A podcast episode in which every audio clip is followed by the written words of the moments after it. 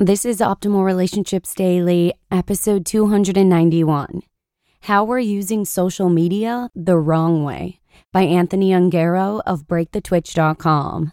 Hey, I'm Joss Marie, and this is the show where I try and bring you some of the best relationship blogs out there every weekday for free. And today's post is actually about the pros and cons of social media and how you can use it more wisely. I have a lot of conversations with my friends about the disadvantages of social media, so I'd love to hear what Anthony has to say and get right to optimizing your life. How We're Using Social Media the Wrong Way by Anthony Ongaro of BreakTheTwitch.com. There is no doubt that social media has become a major part of modern life, and I can't see that changing much in the near future. Facebook usage continues to climb, with the average user now spending upwards of 50 minutes per day on the site. Yet more studies show that the more time we spend on Facebook, the less happy we are. So, what exactly is going on here? Social media can have an immensely negative effect. It definitely has had a negative impact on my own life. That impulsive addiction to checking social media feeds when you really have no reason to. That's the twitch, and a large part of where Break the Twitch came from. I found that my lowest energy days, the ones where I generally felt the worst at the end of the day, were the ones I spent scrolling through social media feeds intermittently. Facebook provided a constant distraction from what I should be focusing on instead. It was the days I had the least energy and felt the worst overall, were the ones I spent scrolling through social media feeds. Facebook provided a constant highlight reel of other people's lives that sure looked a lot more glamorous than whatever I was working on a constant distraction from what I should be focusing on instead. Social media is like sugar. Sure, it tastes good and it's fun to eat, but you can't live on it. It's largely empty calories and isn't intended to keep us healthy and well in the long run.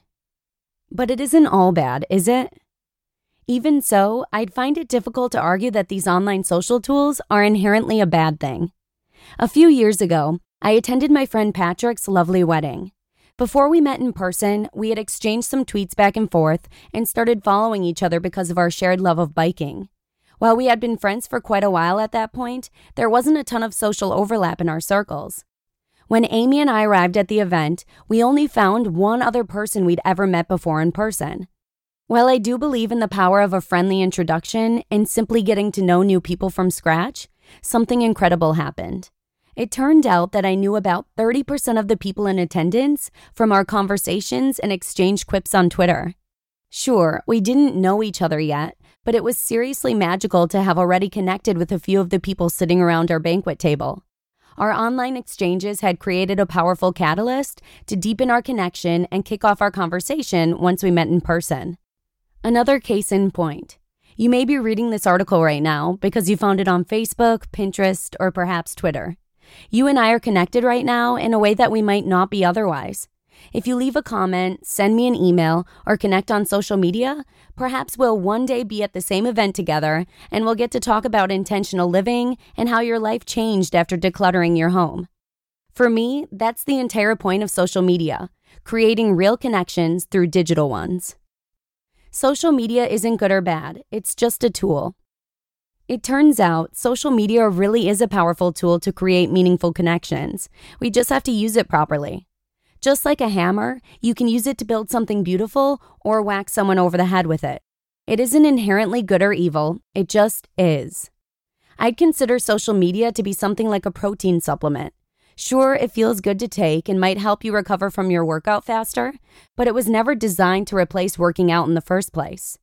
One without the other is wasting time and money on what I'd consider a false first step, looking for a solution without doing the actual work. So, that means that it's up to us to determine how we want to use that tool in our lives to make it better and not worse. Here's what you can do to make a change. The best part about this is that you have the power to decide how you want this to be a part of your life. But no one is going to make that decision for you. You get to choose whether it's personally a good thing or a bad thing for you.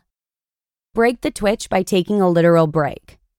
The most effective way to unaddict yourself is to take at least a seven day sabbatical from social media. It may feel uncomfortable at first, but if you push through the first few days, you'll see how incredibly freeing it is. Sure, things will be happening online, but do you wake up every morning to make sure the sun comes up? Would it not if you weren't there to ensure it? No. It'll still do its thing, and you can still do yours. A study from the Happiness Research Institute found that after one week without Facebook, the participants reported a significantly higher level of life satisfaction. At that point, you will have less addiction and more clarity in how you want social media to be a part of your life going forward. Prioritize one on one two way communication. If the extent of your dialogue is double tapping a photo to leave a like on it, it's a nice thing to do, but it simply does not build or strengthen relationships on its own. Pick up the phone and call, meet up with a friend for coffee, or reach out to someone online and engage in dialogue. Even if it's over Skype, it still means so much more than a quick thumbs up alone. While it can feel validating to be on the receiving end of likes, it simply doesn't provide the dialogue we need in our lives. It's still just a quick sugary dopamine burst when we need some hearty steamed veggies. When you're actually with people, put away your phone. I don't mean set it on the table either. I mean visibly, audibly away. If you're spending your time on social media at home, then still cracked out on your phone when you're with a group of good friends, you're undercutting the real relationship building that's happening there. Life is short and you never know when you're going to see those people again. One of the most meaningful things you can give someone is your full attention. It's such a rarity in today's culture. Imagine what it might be like to have the same from the people you care about as well. You just listened to the post titled, How We're Using Social Media the Wrong Way by Anthony Ongaro of BreakTheTwitch.com. Anthony is actually a Minneapolis based writer and filmmaker exploring intentional living through minimalism, habits, and creativity.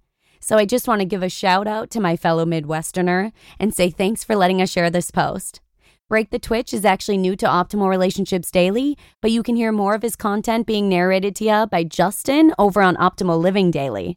Just search for Optimal Living Daily from wherever you're listening to this show. But that's a wrap for today. Have a wonderful Monday, and I'll see you again tomorrow with a post from No Sidebar, where your optimal life awaits. Hello, Life Optimizer. This is Justin Malik, creator and producer of this podcast, but also Optimal Living Daily, the show where I read to you from even more blogs covering finance, productivity, minimalism, personal development, and more from incredible bloggers like Derek Sivers, Zen Habits, Marc and Angel, The Minimalists, and all the ones you hear on this show too. So if you enjoyed today's episode and like taking amazing blogs on the go, come on over to Optimal Living Daily and subscribe to that one too. And together, we'll start optimizing your life. You've been listening to Optimal Living Daily. Be sure to hit the subscribe button to stay up to date on each new episode and head to oldpodcast.com. That's O L D podcast.com for a free gift as well as more actionable tips and resources to help you maximize your potential. Thanks for joining us, and remember, your optimal life awaits.